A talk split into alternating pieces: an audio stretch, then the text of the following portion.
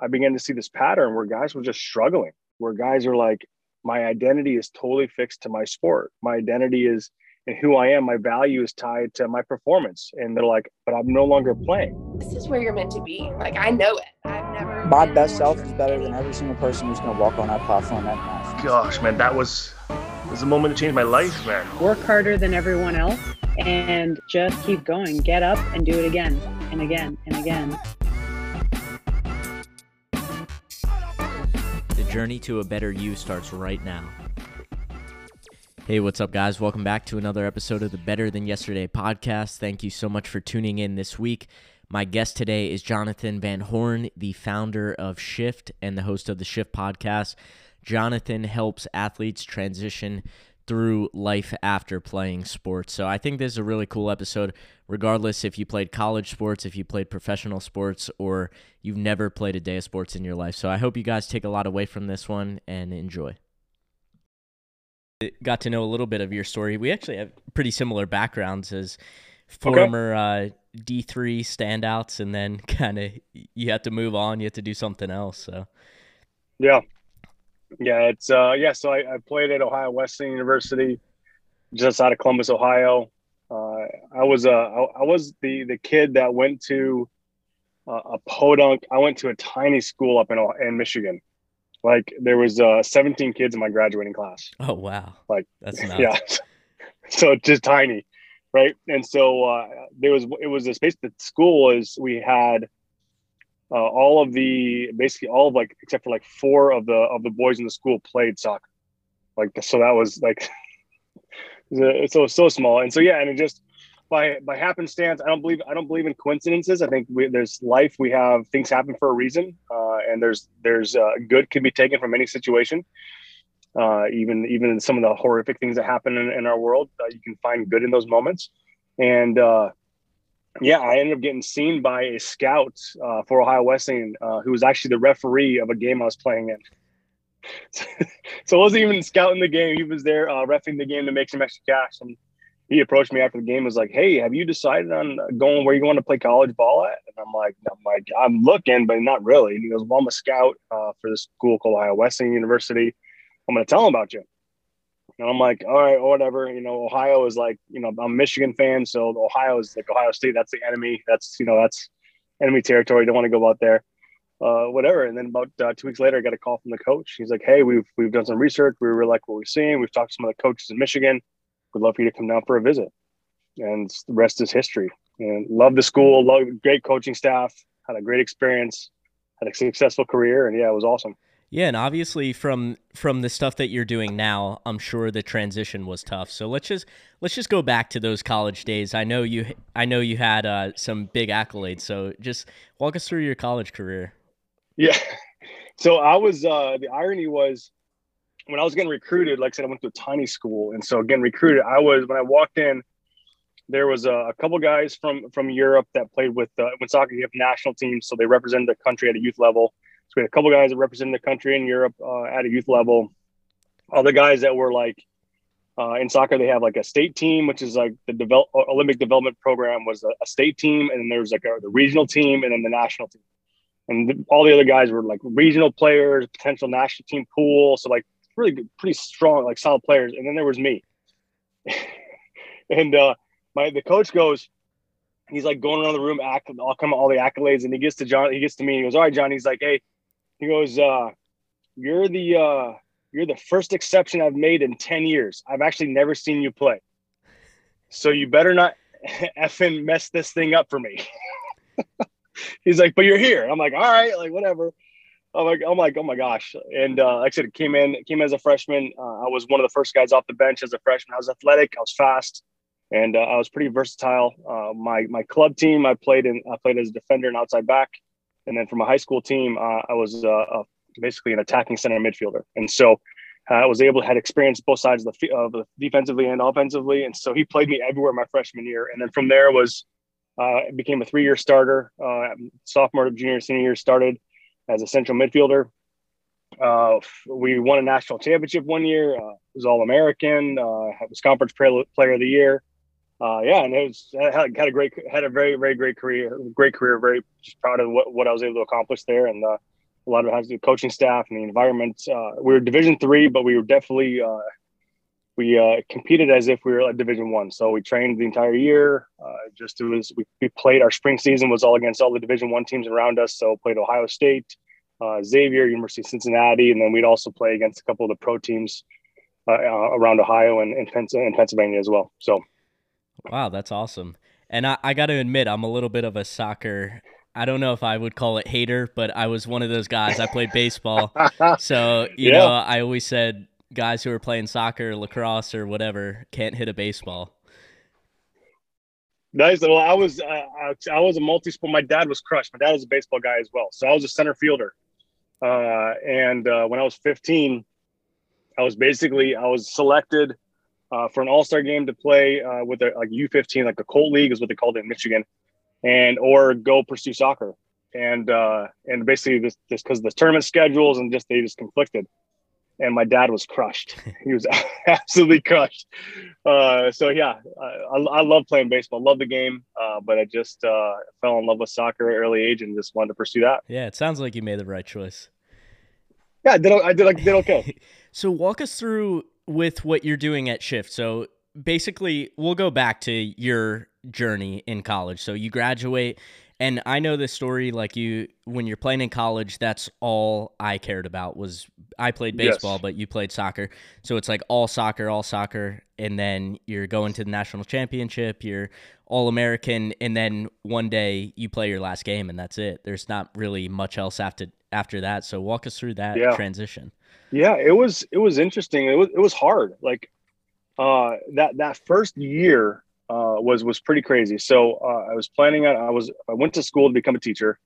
I got about halfway through my student teaching my senior year, and I realized I, I don't want to do that. I'm like I can't see myself doing this for the next because teacher's not one of those jobs where you you do it for three or four years and then go do something else. Like it's if you're a teacher, you're a teacher for for a while.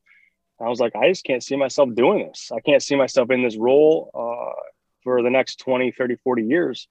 And so I was like, okay, what else is out there? Uh, I enjoy business. I was entrepreneur. I remember, you know, I was six years old, grew up in an apartment complex. I was a hustler. So hey, I'll I'll wash your dishes for a dime. Like I'll take your trash out for a nickel. Like I was always just, you know, wash your car for a dollar, right? And so I was always like trying to hustle and just trying to a way to make money. And so uh, the uh, business side of things was really intriguing to me, uh, and just entrepreneurship. And so I'm like, well, let's see if let's what let's go down that route and see get into business, finance, something. Uh, so uh, interviewed with marketing firms, interviewed with uh, a handful of other uh, banks and financial institutions, and just nothing like just this door closed after door closed after door closed. And so I got introduced to an organization called Athletes in Action, and uh, and they were it's an integration of faith and sport. They work with university and pro athletes. I was introduced to them when I was in college, and I was approached by the the the staff that was working in Major League Soccer. And so he approached me and said, "Hey, I'd love for you to consider joining Athletes in Action, being a part of our organization." Uh, so I ended up joining with them. Uh, I also got married four months after I graduated college. And so there was just a lot of things transition happening. And it was really difficult for me in that transition. Uh, I just basically tried to fill my time with other activity. Uh, but it was just, it, it, was, it was hard. And, uh, and the thing that really got me the most looking back, you know, reflect, obviously, you know, hindsight 2020, it would reflect, not having the structure of playing in university was what really got me like, and so I just, I felt like it just ebbed and flowed with how I was feeling that day. Oh, I'm tired. I don't want to go train. I don't want to go. Okay. Then I just wouldn't go run. Uh, hey, I can eat whatever I want now. I can go get McDonald's or, you know, Burger King, Whopper, and I just eat like rubbish, you know? And so it just was this, this sense of uh, not a lot of structure uh, went out of that. And I just, moments of, uh, of excitement, of jubilation, finding a job, getting married, but also just difficulty of hey i just put on 15 pounds and i'm not i can't do what i used to be able to do. I can't i can't go out and just run uh you know a six minute mile. Like i can't i can't like i'm winded and i'm running you know nine minute miles. And i'm like this is whoa what's going on here? This is new for me. And just then feeling the shame you know feeling you know being an all-american conference play of the year and then struggling to go out and run two miles and just having that that cycle of of having excitement moments, good moments, but then also obviously these moments of, of insecurity and shame and just struggling in in that transition. What was your shift moment? Like, did you join a gym or did you Like what what happened that kind of Yeah. put that motivation back on you? uh, to be honest, it was it was it was mountains and valleys, and so there was never this moment, especially those first, gosh, up until I was about 33, 34, to be honest, where it was I would I would get in these moments where three four months would go and hey I'm gonna just I'm gonna grit my teeth and just that's what I did as an athlete. You just you know grind it out. You you got this, and then all of a sudden the motivation would wane and the discipline wasn't there to max to match the motivation. And so I'd be motivated for three, four, five months, feel like I'm getting fit again, feeling good, feeling feeling like the athleticism coming back, and then I'd start to coast again, and then the discipline would would falter, and then I'd struggle for three, four months, you know, put some more weight on or whatever, and then and then I'm like, oh, I got to get myself back in gear, and then and it was like this cycle of like almost like every quarter would be like this up and down of just frustration and just you know excitement, discouragement, excitement, almost these like I said valleys and mountains, just and it was just that was really for me what really what was hard. Uh, and then there was a tournament. I was 32 and I was still playing, uh, playing in the men's league, and I blew out my ACL. Uh, I did my ACL and uh, both meniscus, and uh, and that just and as soon as as soon as playing got, that, I was like, okay, I'm done. Like I'm I cannot play. Like the, they had to take out a lot of the meniscus. It was bone on bone for the most part, and my knee still is now. And I was like, I wasn't sure what to do. And that was that was really for me one of my defining moments was was at, was coming out of that surgery. I just moved to North Carolina. Uh, and I'm like, I can't, I can't play anymore. I can't just go run. It hurt to run because the bone on bone. I go two miles and that was it. And I'm like, well, I need to find something that can be consistent, something that excites me, but also uh, I miss the allure of like the locker room and the banter and the camaraderie and the, the teamwork and that connection. Uh, and that's actually where actually where I found CrossFit. And that was from that was one of the things for me. So I've been doing CrossFit for about uh, gosh seven, six, seven years now and that was that was one of the things for me that was my saving grace of really the turning point for me athletically was was uh, was reliving a lot of the dynamic of uh, of having the locker room, the team, the the people around you to champion you, to ch- challenge you, to push you, to encourage you, uh, and, and having something to wake up at you know four thirty in the morning to, to get to the gym which is like crazy, but like that was it. Like that was the thing, you know, that was something being able to have that and looking forward to go to the gym and and and you know, locking arms with someone else and and having that similar locker room and that camaraderie camaraderie again. Yeah, CrossFit people are crazy. Like Little bit, five little bit. five fifteen a.m. It's it's nuts. But yeah, I think I think just having something on the calendar is so important. Like Yes. looking into the future, because if you you always have a game or you have preseason, whatever it is, and then when that's gone, you're like, oh shit, I actually have to. I have to put something on the calendar instead of it being put on for Yeah. me. Yeah, that's exactly right. Yeah, like if it's not scheduled, it's not going to happen. That's that. I'm right there with you. Like I have to put it on the calendar. It has to be there. I have to see it. I remember early on, my dad, my my dad always said this. I didn't understand. You know, you you know, you know, my dad always had these little nuggets of wisdom that I never fully grasped until later in life, and then I go, oh, that totally made sense. But he always said, out of sight, out of mind. And I was like, I'm like, what do you mean, like out of sight, out the mind? And finally, he was like, well, he's like, I have to, I have to write it down. I have to, it has to be yeah, a, a analog calendar. So he'd write all this stuff down with his pencil and that kind of stuff for his his planner and that. But I'm like, that totally makes sense. That's totally me. If I don't schedule it, if I, I don't see it in my calendar, I just forget about it, or I'll just say, oh, I'll do it tomorrow. And that was yeah. So out of sight, out of mind. That's one of my my my dad isms that I, absolutely love. Yeah, I like that. I just read this book called uh, Willpower Doesn't Work, and it was basically everything we're talking about. Like when you willpower does not work. So you can tell yourself, yeah, I'm going to wake up tomorrow and go to the gym. But if you don't have a crew that you're relying on, you don't have somebody who's actually going to hold you accountable, you're, you're just not going to do it. You're going to go on a new diet and you just you don't go grocery shopping and you're just magically going to make the right choice at lunch willpower does not work but when you have Yep. when you have somebody else who's helping you and going through the suck with you i think that's so important and that's and that was like I said that was a testament of the first ten years after graduating. I'd have these moments of motive. Oh, I'm going to get this. I got this, and I would have these like I said four or five, four or five months of of actually getting out, working out, being consistent, and then all of a sudden I'd hit these moments of, um, I'm a little tired today. I don't want to do that, and that discipline would wane. I wouldn't have that person like that accountability and that that that ownership. uh, of, of a team or a, someone, some a gym or something that scheduled, and and I would just wane. I'd fall back in some of those old old bad habits, and then I'd get into that that negative cycle of of shame, feeling bad, insecurity, shame, and then just like oh, and then then isolation. Yeah, for sure. And I would just to the listeners out there, if you don't have a gym membership, go sign up for a CrossFit gym. It'll I promise you it will be the best thing that you can oh, possibly oh, yes. do. And and I, I yeah to, to to double on that like I was so at first I was so hesitant like so I heard people like, oh yeah, they're you know CrossFit gyms, they're gonna you know, destroy your shoulders, they're gonna be all this bad technique. You're gonna go to, you're gonna have to see the orthopedic surgeon. And so I dragged I dragged my feet for for a few months before joining, and I'm and I gosh, it's one of the best decisions I've made for my body, physically, emotionally. Uh, yeah, in the last like I said, seven plus years, however long I've been doing now, I absolutely love it. So, at what point did you identify that other people were going through this too? It wasn't you just struggling through life. Like, when did you notice that other athletes needed this kind of kick in the ass too? Yeah, yeah, yeah. It was it was one of those things as I was working with athletes, I was working with university athletes and then started working with pro athletes about 14, 15 years ago with athletes in action and, also with, with shift. And and as I was working with them when they're competing, it was one thing, but I, I'm I'm huge into relationships in the sense of uh, it's it's not like hey once you're done with the team you're you're no longer out of my li- in my life, and so I would just journey with guys, and so uh, this first couple years in the with working with pros, it was one thing, but is that year three, four, and five when there was guys that I was mentoring and, and just building into their life, helping them as as a as a man, as a, as a footballer, as a professional athlete, and then also uh, just what it, what it means to live his life well.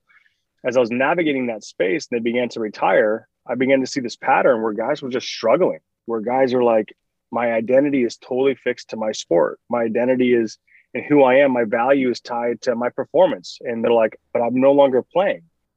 So, am I really? Do I have any value? And, and the, the, do I really matter in this world? And just all of these, this doubt and insecurities, and just struggling with identity. And that was really when it began to say, okay, there's this is there's more here than just just some of my thoughts because I was I was reminiscing some of the the same ideas or notions that I had when I was 22, 23, 24, graduating from university. And I'm like, okay, maybe it's not just me and and that was really began to, to dive a little bit deeper into asking some of these poignant questions of hey what are you what what are you telling yourself? And and that was re- significant but it began to dive a little bit deeper with these athletes. Uh, some guys even talking about just depression mental health issues. Even to the point there's one guy who was like hey i'm just i have suicidal thoughts. I'm like that's not that's not okay. Like we need to get you help. Like that's we need to get you a counselor. Like we need to a ther- just someone to to to dive into this space because that's not that's not healthy. And he was and he had he ended up having a career ending injury and that was one of the things that he was wrestling with. Is like well i guess i have no value. What do i guess I'm, i have nothing else to live for. And so those were some of the moment the conversations where it's like okay this is significant. This in this athletic space the further you go up university and pro level elite level olympians uh, when so much of who they are uh, is tied to what they do as a sport, and that sport is then taken away, it's it's devastating. And so, and you and like, and you see that you see that at every level. As soon as that the game is gone, and you're done playing, you've seen it with high school athletes, university athletes, and with pro athletes. Uh, so much of what they do is is tied to some who they are is tied to what they do, and it's helping navigate that. Yeah, and any game that you play, it's going to come to an end. Like regardless of the Right. the highest level that you can make it, it's like, all right, you got to it's real life, you know? It's not just like you there comes a point where you can't play soccer forever, you can't play baseball forever, even if you are Mike Trout and you've been in the MLB forever. Like there comes a point and I'm right. I'm guessing most guys don't just want to retire at 28, 30 years old and not work a day in their life. So yeah, Well, and I, and I think a lot of the guys when they struggle with that transition, it's it's not even knowing what to do or the, the thought of when you're excellent, when you're a pro or you're excellent, even at university level, the numbers are staggering because the fact that we've played university sport is unbelievable. Like the numbers, like I said, the data out there of what we've accomplished, even at Division three level, is is significant. Not many people get that opportunity. Uh, but just the reality is, is that once you step outside of that, it's like I have to go back to being a rookie again. I have to be back to being a freshman again. and at 22 it's one thing but when you're like i said 28 29 30 years old and you have to go back to being you know you're in a room with the you know the 21 22 year old kid who's fresh out of college and it's like man i have to i'm, I'm back at the, the bare minimum. And you're like i can't believe this. I've been making crazy cash and now i have to go back and start over as an intern or as a first year employee of a of a of a uh, some company. And that's just that's that's so heavy emotional and the mental wear that the athletes go through in that space is is really can be really difficult so is this a process that you're going through when guys are playing or do you come in after guys retire uh it's it's quick the earlier i can get on the the, the better so I, like I said, I work. I've, so I've done some stuff with university. So I'm in Raleigh. So I've done some stuff with uh, University of North Carolina. Uh, I've done with some of the guys at Duke uh, and, uh, and uh, also NC State. And then, uh, and then, yeah, with the pro guys, even the rookies. So in soccer, you'll get like the, the pro team here in North Carolina. We'll have 16, 17 year olds uh, that are coming up that, and a couple 18 year olds, they'll, they'll sign pro contracts.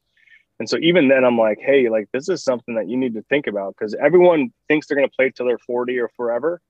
But like, what the reality is, is by 28, 29, you're you're done, and you have so much more of your life ahead of you uh, to experience and to live and to be successful and to to to enjoy. Uh, so you can't just be thinking about the moment, and that's. But like I said, you remember being 21, 22, and you think you're gonna live forever. Yeah, it's everything at right? that point yeah and so it's just it's helping it's helping guys realize that and the importance of that and that's one of the reasons why i started the shift podcast that's why i with the content writing i'm in the process of writing a, a book will be published this summer uh, is to help guys re- recognize and share the stories of other athletes uh, so they can see the guy that has made it that has had the 12 year uh, successful professional career and going i wish when i was 20 i started to, started working on this stuff and leveraged my opportunities and and stepped into and the networks that I created or the networks that were afforded to me as a as a professional athlete or even as a, as a university athlete. I wish I would have leveraged those and taken advantage of those opportunities then versus waiting till now and starting all over again. Yeah, and I I even saw guys at the Division three level who didn't go to class or you know just didn't do much in school and it's like yeah. dude you're not going to be on the basketball team in a year from now that's you got to get a job yeah. and like you have to go to a job interview and be able to articulate articulate yourself really well and you're not practicing this stuff because you're only focused on the game tonight at 7 that's right, that's right. and it's and it's and it's hard too. Like like obviously this is not total this is not scientific at all. This is just experience on my end. Uh, but basically it's similar to a bell curve. There's like 15% of the athletes that i've worked with that are they're they're like they've already done it. They know exactly what they want to do once they're done playing. They've already started. They've already either they've started to pursue their master's degree or they've already started a company and they already got their side hustle going in addition to this so they're they're set then you have your bottom 50 15% that no matter what you say they could care less. They will never listen to you. They don't care. Like it, it's like talking to a stone wall. But it's that middle 70% that there could go either way. They either go, yeah, this totally makes sense. I'm going to start preparing for life after playing, or I'll do nothing, or they'll have like, hey, I'll just do it once I'm done. And so it's uh, when you look at life and the people that we're, we engage with, is that if I focus all my effort on that low 15%, the reality is, that I'm going to bang my head against the wall the entire time it'll be so frustrating. But if I can invest in that top 15% that are already in it and empower them to build into the other 70% and bring other people along, other athletes along, encourage them, get opportunity to share their stories, the impact is exponentially increased. And that's really what, what I want to go after. And it's the same, it's same in business, same in life, uh, whether in communities or in, in neighborhoods, is that you find the people that are already bought in and you the, the early adapters, the what early adopters, what do you want to what do you want to call them? And you tap into that space and empower them and increase their influence with those that could go either way, with that middle 70%. And again, the positive impact that you can have as a result of that exponentially increases. Uh, so often we want to go after the problem person or the person that's you know that's saying no all the time and the reality is we put so much energy sometimes in those people and they just drain you uh, and there's not much result or much fruit of the labor that you're putting in. And so it's not that you want to neglect them, but the reality is, is that you want to make you want to make the most of your investment, whether it's your time, it's your resources uh, and who you are. And so as a result of that, you want you want your investment to to to flourish and to have a greater impact in society in the spaces in which you're you've been entrusted. I feel like you're just dropping knowledge bombs on human behavior right now. it's just like I think that top 15 and bottom 15% and then the middle is like everything in life. You can focus on yes. the top fi- the top 15%, put all your investment in the stuff that you like doing, or you can focus on that bottom 15%, the stuff that you hate doing. And I think so many people out there are spending time on that 15% being like, "Oh, I hate my life. I hate everything that's going on," when you could be cultivating that top 15. Absolutely. And it's and it's and I think the beauty of it, I think, you know, when you find like-minded people around you, uh, we're not i think as humans we're not intended to do life on our own we're, we're intended to do life in community again that was one of the things that really drew me to, to crossfit was the fact that it was still it was competitive but it wasn't like i'm gonna i'm gonna smash my my opponent type competitive. It was like hey i'm competitive. I want to push myself but I was, I was competing against me. And i was being championed and encouraged by the person next to me. I, there was competition there but it was a sense of hey you did better than that's awesome. Great job today. Because i actually pr'd how cool was that? And so it was this sense of camaraderie and connection and challenge that spurred me on. And i think there's so, that's so true in life as well. And it's finding the right people to have around you to building your tribe building your team around you uh, to be able to to bring out the best in you. But also in those moments of uh, of saying hey you know what? You're not really acting like yourself today. Like this isn't you. Like and, and being willing to call you out and say hey man this isn't this isn't your best self. This isn't who you who you're designed to be. You're acting like someone that's different than who you are so what's going on what's up and so having those people around you to be able to affirm uh, your best self but also having those people around you to challenge you and to push you when you're not acting like your best is so is so important and so having that intentional community and then and that takes that takes focus. It takes intentionality, knowing, you know, like as a coach, I'm not sure, I'm not sure if you've ever coached before, but as a coach, you're looking for specific, uh, specific players to fit certain roles so you can maximize the impact and the, the results of a team. It's the same in life is that you want to bring people around you that are to, are to maximize, help you maximize, be at your best, but also maximize influence the, the culture and the community in which you've been placed. Yeah, 100%. That community is so important. And I was thinking today, I work from home right now, and I didn't talk at all today until I got to the gym.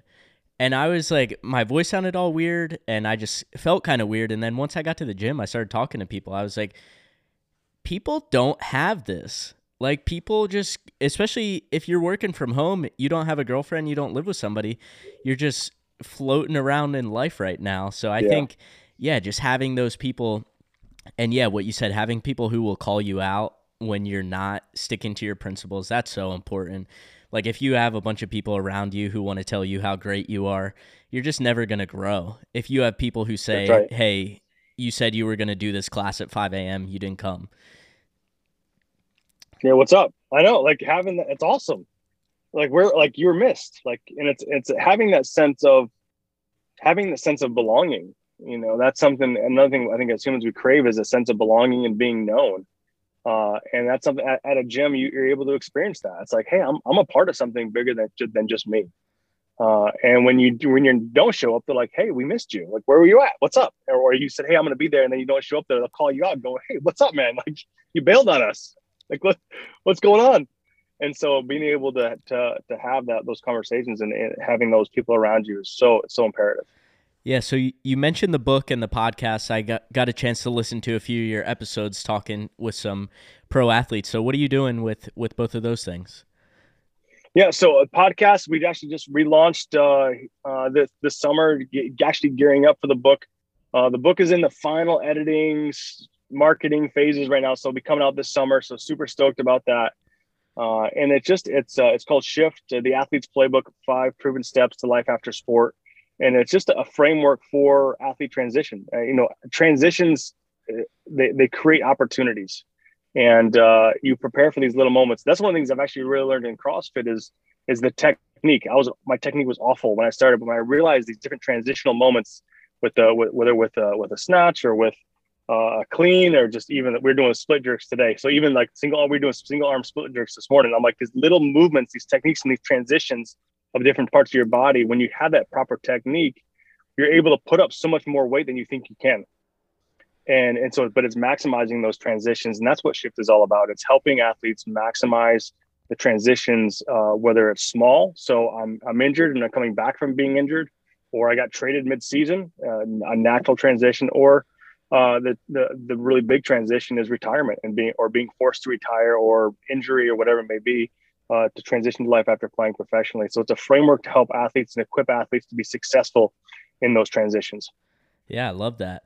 And what about the people who aren't athletes, the people who didn't go to college to play sports? I think every everyone's obviously facing transition right now. We're in a huge transition. You might have started a new job, you might have, you know, moved or whatever, but like what do you tell those people? Like how how does that transition work? Great question. Great question. Yeah, the uh, within shift, the framework actually starts with uh, something that we all deal with as humans, and it's it's uh, answering two questions: uh, Who am I, and then whose am I? And so, the answering the first question of who am I, it's it's what makes up me, and so discovering like if if who I am is based on my performance. So as a pro athlete, it's my stats, it's my data, the size of the contract, whatever it may be but someone that maybe not be an athlete, it could be, you know, did I hit my sales quota this month? Uh, what's my what's my what's my salary?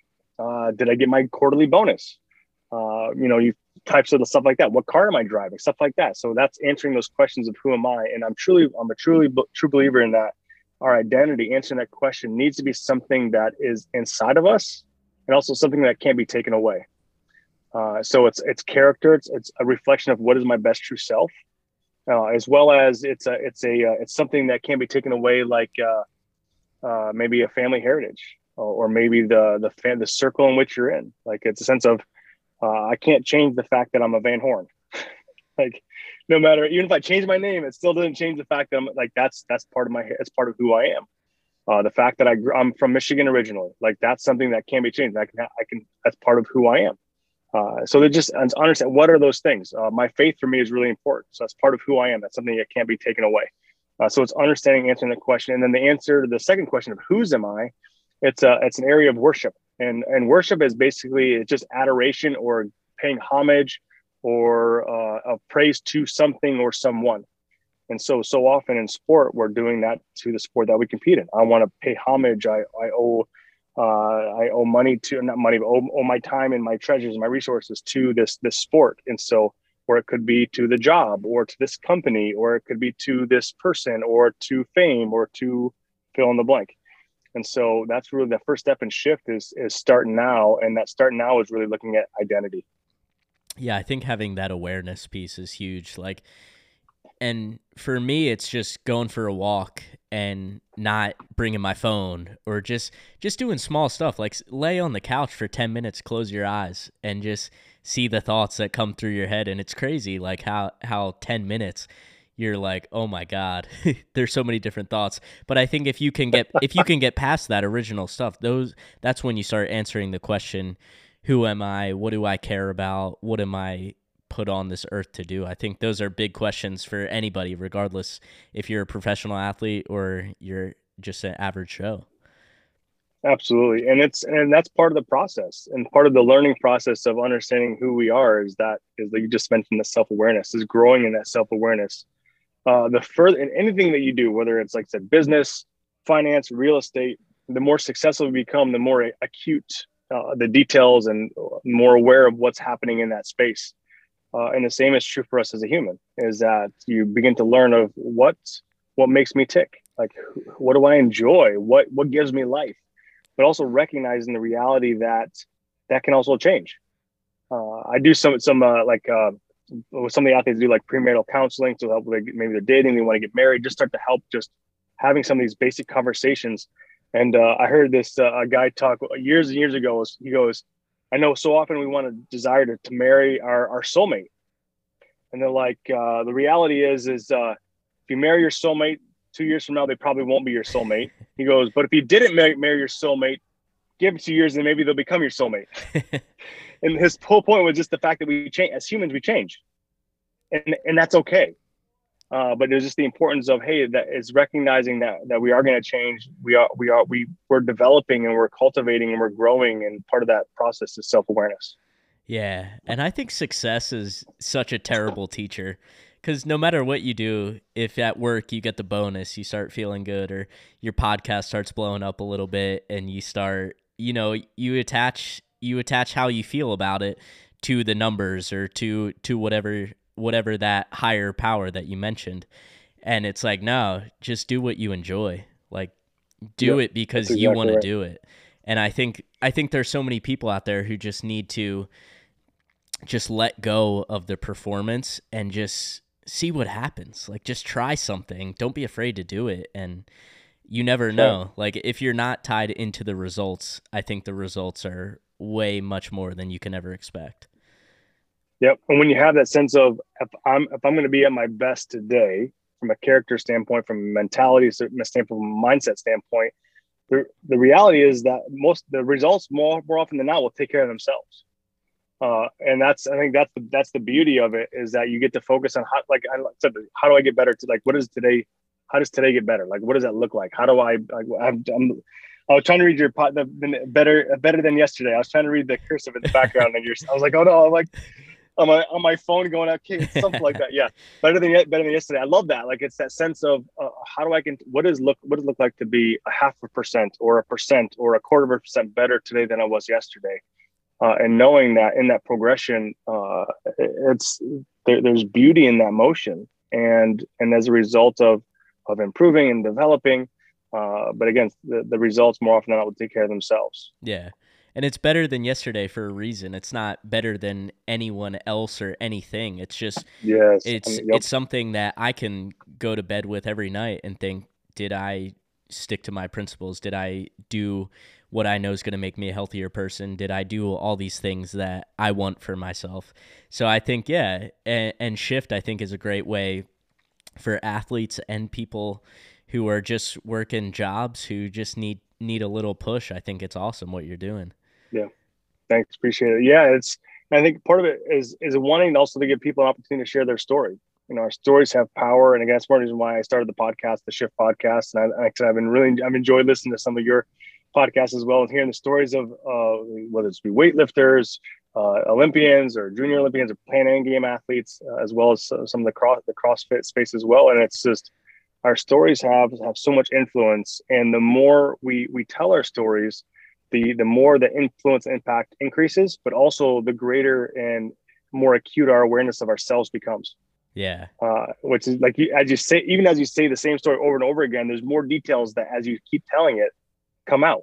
And there's just more things that you remember as a result of of that of re, of retelling that story over and over and over again. And there's there's power in that. Yeah, I love that. So I will link up the Shift podcast in the show notes. Where can we go if we want to stay awesome. tuned with the book? Yeah, it's uh, Shift My Story. Again, the intentionality of sharing. So shiftmystory.com. Uh, you can go there, get a little bit of the book. Uh, like I said, it's launching this summer.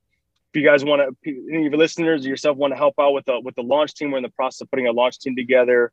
You'll get some super bonuses, uh, audio book, and we're doing some other some other really cool opportunities, some uh, potentially some coaching and some other stuff in there as well to uh, just to help encourage people and just as a thank you to uh, for being involved in the process of getting the word out there about the book. Well, cool, Jonathan. Thanks so much for coming on and uh, keep spreading the good word. Thanks. Appreciate it. Once again, thanks so much to Jonathan for coming on the show. Really appreciate getting the chance to know him a little bit more. If you want to stay up to date with everything he's doing, all of his links are in the show notes. So you can just head to his Instagram and his website right from there. If you guys are feeling generous this week, just leave a five star rating for the show on iTunes and share it out with a friend. Just let somebody know that you enjoyed this episode. So thank you so much for tuning in, and I look forward to another episode next week.